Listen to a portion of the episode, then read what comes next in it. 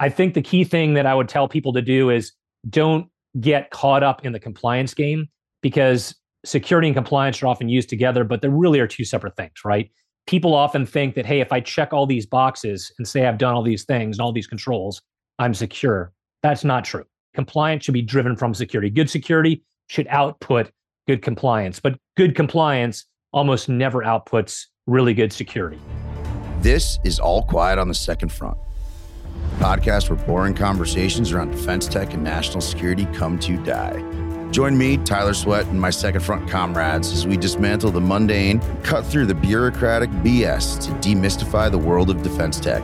But be warned, this is not a typical government podcast. Ready to get weird? This is a Soulfire production. All right, what's up, everybody? Thanks for tuning in for another episode of All Quiet on the Second Front. I am your host, Tyler Sweatt, and I'm pretty excited to uh, to bring an insider in today. So we're to bring uh, one of the smarter minds that I found on security, which pains me to say because he was a Marine.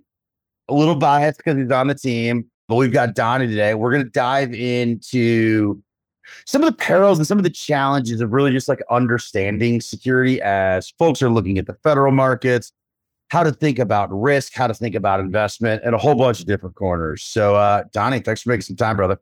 Yeah, happy to be here as always, Tyler. Heck yeah. And uh, we'll open with a little bit of I have the benefit of knowing you. Tell the people sort of who you are, a little bit about your background and kind of what you're working on now. And then uh, and then let's dig into it. Yeah, sure. I um, started out, went to Virginia Military Institute, grew up in New, New Orleans, went to school in Virginia, and then uh, entered the Marine Corps and spent 22 years in the in the Marine Corps as as you know, in a non-technical field, uh, running around and gunning in the infantry like you, Tyler. Finished out uh, with some work with some reconnaissance and reserve units, and then near the tail end there, just started looking at like, hey, had some family discussions about whether I was going to stay in or not, and kind of looked like most like to, to be smart about it, like how many doors can I open, and I kind of realized that everything was kind of going into the cyberspace. So it didn't matter if I was going to stay in and be a colonel or a general or something like that. You needed to understand the electromagnetic spectrum. And I'd already seen that, you know, working with our reconnaissance teams and pushing them forward you had to think very deeply about where you showed up. It wasn't just you paint, paint your face and hide. You got to be hiding in the airwaves as well. And how do you do that? So uh, when I got up to station in Silicon Valley, I started getting involved with a bunch of different things out here. I became a team mentor for Stanford's Hacking for Defense program, using the Lean Launchpad to solve DoD and IC problems. I started working with a lot of technology, reconnected with Peter Dixon, the founder of Second Front. He and I had crossed paths in the Marine Corps before, and uh, ended up going down the cybersecurity route to be either the grunt who understood cyber if I stayed in, or using that as a off road into kind of a technology space up here. And uh, so did a master's in cybersecurity, uh, started getting certifications. Then I shifted out uh, when I retired, worked for a small P firm that did B2B SaaS turnarounds. So we took uh, companies that were in some cases uh, VC fallen angels or a tired founder or just didn't have the right business process to scale. And we kind of took those and turned those around. So worked in a number of, of small startups uh, both implementation, implementing foundational cybersecurity, but also getting the business practices aligned so that it can actually scale and that product can really expand to the market. And then um, as my kind of last work with one of those companies, got an acquisition opportunity, decided to step off, rechecked in with Second Front, and now I'm the VP of Security, kind of uh, doing the same thing for for Front, just at a later stage than I was working before.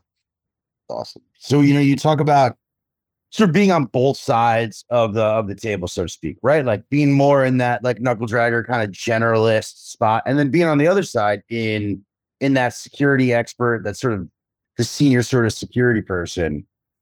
What do you think some of the biggest sort of misconceptions are or misunderstandings from you know maybe the non-security community as they look in and they think about security? Yeah, you know, one of the things I always like to say is um, I think we get caught up too often in like the big news, like, you know, nation state actor hacks and massive kind of corporations. And we think, and a lot of times they'll come through and talk like SolarWinds, all the technology and the background that impacted that. And I think we also oftentimes get so focused on the big picture stuff, we lose focus on the foundational pieces, right? And I think uh, the thing that I always kind of bring back to as well is cybersecurity is a highly technical field. However, boil it back down and realize like, look, Humans build computers, humans use computers. The problem is not the computer. The computer is following the logic, right? That's not to say you don't need to understand how to configure that and things like that, but like if you focus on the human dynamics there, you're going to get a lot further along. And that's honestly why I think I really enjoyed shifting into cybersecurity from that knuckle dragging kind of Marine Corps stuff. Is when I was in my grad program, I looked around and I kind of looked at all the all civilians in there, and I was like, you know, you guys sound like you're Marines. Now, like, what do you mean? It's like because every time someone puts something in front of you, your immediate instinct is, how do I break that? How do I get around that? Right. And that mindset is really hard to teach. The technology you can teach, but the mindset is really critical. You know, it's interesting. I had to find it often when we talk about highly technical, either problems or environments, you know, markets, whatever it may be. So much of it comes down to the people. And I think, you know, all of us are guilty of, hey, there's a tool for that or there's technology for that. How are you finding sort of assessing, right? One of the hardest, you hear people talk about sort of like 10x hires, and the criticality of culture. And so if we take that in on sort of the security angle, you're living through a little bit right now, right? Yeah. How how should somebody so talk to that that CEO, that CISO on the other side of a table, maybe at a slightly earlier company that's trying to think about how do I go build that team of the right people and instill sort of that right culture? How should they be looking for folks? What what are the attributes, I guess, to your point on some of it that you can't teach? Yeah. No, I think that what you can't teach is kind of like that healthy paranoia and understanding uh, risk. Where, where I really would would advise people when they're looking at bringing the right people into cybersecurity is make sure the people they bring in understand the risk tolerance of the company and how that culture impacts that. Right. And if you're talking about an early startup that maybe doesn't have any cybersecurity expertise, the yeah. first step is like pick somebody and put them in charge. Right. Doesn't have to be a CISO. Doesn't have to be just could be a collateral duty, but someone where I'm going to funnel security questions to you and I'm going to like block out time so you can do that. Because a lot of startups and small organizations, nonprofits just kind of put the blinders on and be like, we just can't worry about this, right? And the reality speaking is, is at that level when you first step into the foundational cybersecurity practices like regular training, making sure you have malware protection on your devices, handling passwords securely using a password manager, putting MFA on everything, like that knocks out 80 to 85% of the threats, right? So, can you get the foundational things in? Can you bring someone who can take those and then scale with your business? And the reason why I hit the risk tolerance piece is you look at security as kind of a rheostat, right? Like on one side, it's 100% secure, and on one side, it's 100% convenient.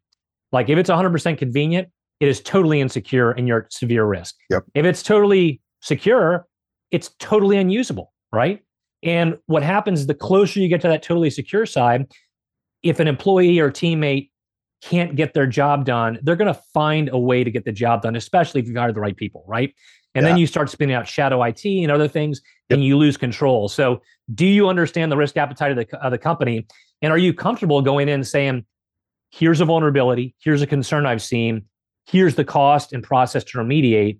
Like, where are we going to set the dial here? Yeah. Here, okay, got it, and move on.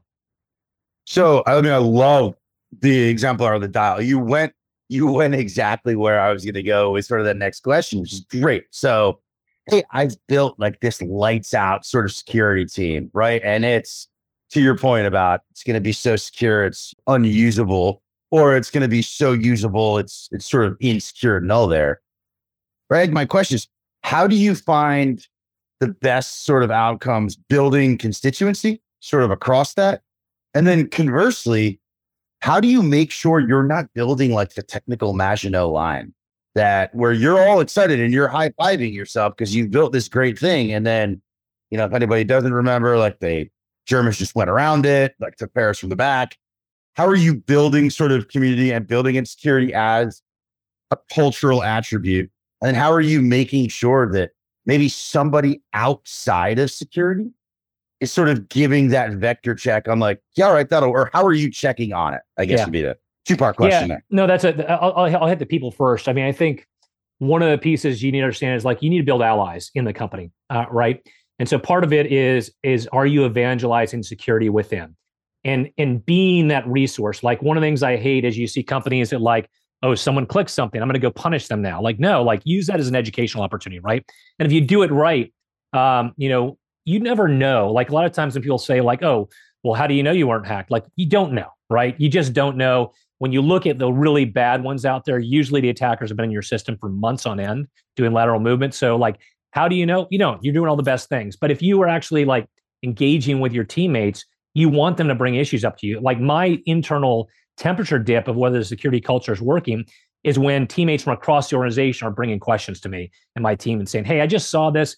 This doesn't look right. Or I started doing this, but you said something in onboarding that maybe I should think about this.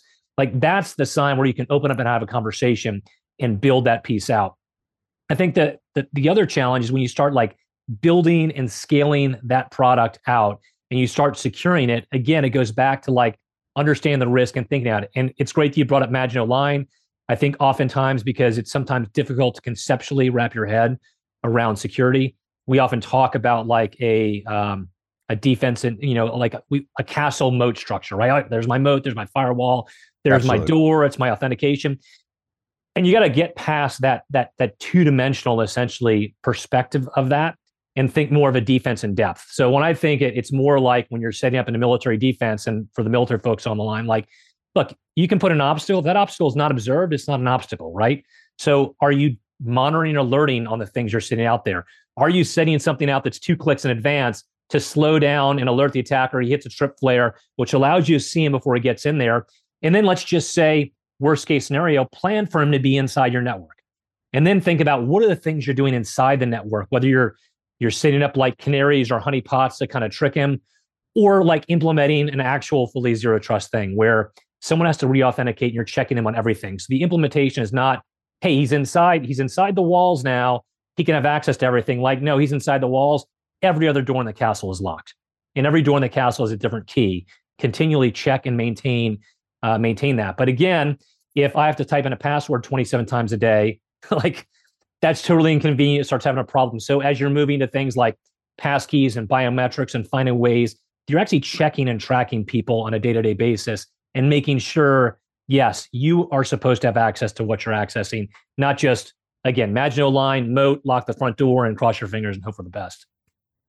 Yeah, I think the building allies uh, is a critical part, and I mean it also gets at this sort of business unit, that functional outcome of security, which is to build in better behaviors in exactly. and around any of those sort of technical solutions or policy solutions we've brought in you know, I want to spin a little bit and say, hey, so to the teams out there that are maybe new into government or thinking about coming into sort of the public sector space, right? How should they be thinking about it? It's overwhelming for those of us that yeah. are in the market to look at the policy and the articles and the this coming next and this initiative and this requirement. How should folks think about security and where to get smart and you know what does it mean to sort of meet the needs, meet the security sort of requirements of you know the broader public sector? And it's a generalized question yeah. to sort of let you take it a couple different ways if you want to. Yeah, no, it's it, look, it's, it's incredibly difficult selling to the government. There's just no way around it, and there and and that's why when you talk in Silicon Valley and you talk about everyone will talk all day about dual use technologies, but realistically, when you go in and talk about getting funded and moving forward on that, venture capitalists, P firms are very skeptical about having a product that's solely focused on defense or government because it's so hard to get into it. Yes, once you get into it, you probably have something you can stick. It's sticky, it'll stay for a while, but the process of getting into it is brutally difficult and expensive. And I think one of the challenges with that is you might build this super secure product that you think on that, but the piece that's really critical to government is can you communicate that security to the government, right? The beauty of the government is everything's written down, right? So you can go in and actually like pull down the NIST 853 and kind of go through the controls and get a sense of that. But you should also, as you start having that conversation with government uh, customers, understand like what what are they going to accept and what do they need for this to be a successful relationship? Because we've seen this already. It doesn't it's not just FedRAMP. You talk about DoD ATOs. Every AO is a little different on what where their risk tolerance is and how do you match that. I think the key thing that I would tell people to do is don't get caught up in the compliance game because security and compliance are often used together, but they really are two separate things, right? People often think that, hey, if I check all these boxes and say I've done all these things and all these controls, I'm secure. That's not true, right? Really, is realistically, compliance should be driven from security. Good security should output good compliance, but good compliance almost never outputs really good security, you know? Yeah. So understanding that kind of that that yin yang, that zen kind of back and forth with those two, yeah and then being able to nail down like what do I actually need to do and where do I need to be compliant? And am I smart enough to kind of depict that to the auditors and people I work with in the government? Because again, the NIST is guidance is very good. However, like it's adapting, right? I mean, all those guidelines were written for like bare metal servers, right? And then they were adapted to the cloud.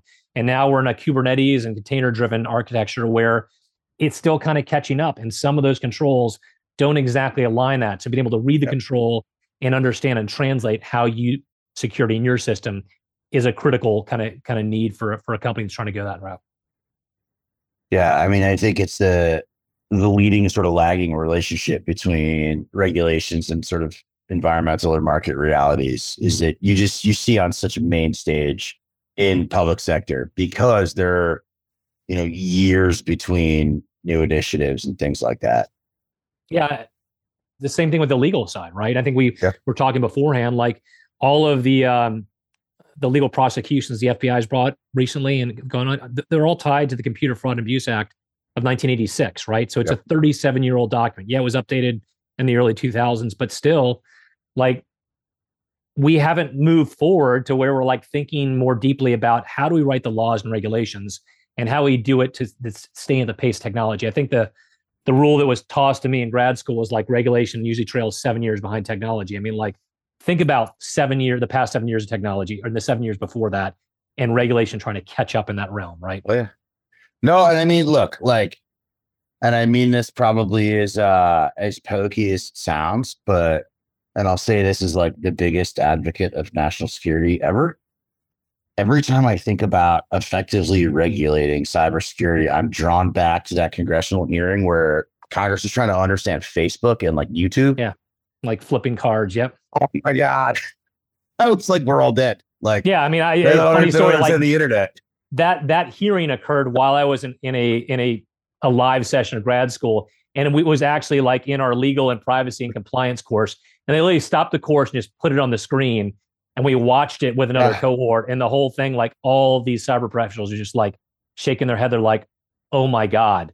Yeah. You know, and it's like, look, this isn't like the poke at Congress, right? But it's just like, yeah. that means we failed at communicating. We failed to like engage and educate and build it. And that kind of goes back to it. It's like, you can't be someone who just goes into security and says, shuts the door. No, you, you don't understand. We're not letting you in. Like, right.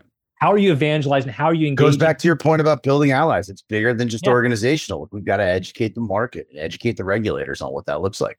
Bingo. And like one of the things you see inside like companies, larger companies, a lot of times they build out BISOs or business information security officers, right? That are set in those different business units. They find someone who understands security and likes it, gives them an additional role, and that becomes the conduit for security to engage, enable, and support, facilitate that business unit. Like we need to think, how do we do that outside of the standard like lobbying and congressional action pieces how do we find a way to basically walk in from the industry and help educate legislatures and regulators so that they have the information they need to properly write it because like look we need regulation we need uh, legal parameters on this stuff yep. we just need to meet good ones right and that some of that responsibility is on us yeah i uh, all right so two questions two questions to wrap us up and this could i could do this with you all day this is one of those i think topic areas not discussed enough. All right. So, what's one thing that folks should be worried about right now? You know, everyone out there listening, you've got a mix of gov, you've got ISVs, you've got security folks, non security folks. Or what's thing maybe, maybe not worried about is a strong word, aware of, tracking, sort of keeping their eye on. What's one thing there? And I know I didn't prep you with this question, so no, that's fine. Yeah, look, I mean, I, there's a, there's a thousand things for it. I think what I would recommend people do is is two things. Like one, just do the foundations right. First of all, I mean, if you are using a password manager, if you if you need passwords, or you're moving to pass keys in a passwordless environment, if you've set multi-factor authentication on, on everything, give your people hard tokens, things like that, to basically like lock things down and make it really difficult for people to get in. Right? Not you, but outsiders, right? So they should do the opposite of what I do, which is just click every link that comes in and just see where yeah. it goes. Don't click links. Don't click links, right? yeah. I mean, like do the basics right. And that's going to take care of things. The second thing is like just pay attention to the news, right? I mean, like if you have set up people who are going to listen and pay attention, you can subscribe to like cyber podcasts. Um, there's several out there. I mean, if you follow the right people, even on on Twitter or X or things like that, just so that like you have some type of open source intelligence coming in. You know, like Okta is in the news right now, right? And not going into the details of of those hacks, but like, hey, if you're a company you use Okta and you see that in the news, like, are you assessing like, are we at risk here? Was our information compromised? If it was, what do we do next? Yep. You want to be able to follow those things and actually have those conversations and kind of frame out how those conversations should be guided from an incident standpoint, yep. right? So that you're not caught flat footed. Good. I like that a lot, actually. Sort of having a sensing, but also an interpreting and sharing function. Um, all right, cool. Last question, structured one. You're king for a day. You get to wave your your magic wand, which for you, the Marine Corps, right? It's a big old Crayola. So you wave the crayon. Burnt sienna. Yeah, it's exactly. You get to change. you get to change one thing, and like it sticks, it works, right? Like no caveats needed. What's the thing you change and why? I'm going to go like again on the on the topic of this in, in the cybersecurity world, and specifically the second front, right? The thing I would change is how we are doing like ATOs, right? And how we are going about that process. And you see the new CATO process coming out. We're trying to get there, but get to the point where we have a common viewpoint, a common pane of glass on what that compliance for security looks like in a way that there's reciprocity across the DoD and government enterprise, right? You can't have a private sector. If you want the DoD to be using cutting edge software and you want the government to be using cutting edge software because you believe in the national security requirements, you can't go in and say, oh, I've got to do these five things for this person. But if I sell this other agency in the same government, I've got to do these other seven or eight things. Like if that's yeah. standardized and there's reciprocity and it's not done in the thing like let's just ramp it up to 11 on security, but have an actual dialogue like this is how we're going to approach security and compliance to ensure that the companies that are handling government data are secure and reporting and engaging. And we have a pane of glass where my incident response and my SOC, right, can share that information with the authorizing officials in a way that they can have comfort that we're doing the right things on our side. Like that piece, solving that, I think does a lot of things, right? It makes the world a safer place. It gets our cutting edge software to the warfighters, and it's not going around things. It's being honest and straightforward with the government. Yeah, changing that relationship between sort of, you know, security and software and national security and all of that in a way that in a way that just removes friction for everybody right? Without compromising security or speed. I love that. Donnie, as always, my brother, thank you for taking a little bit of time and uh, dropping some knowledge on us today. I think this will create a bunch of follow-on conversations that I'm excited to have, and hopefully a uh, a little streak in the show focused a little bit more on security. Everybody, thanks for tuning in, and uh, we'll talk to you guys soon. Cheers. Later. Thanks for listening.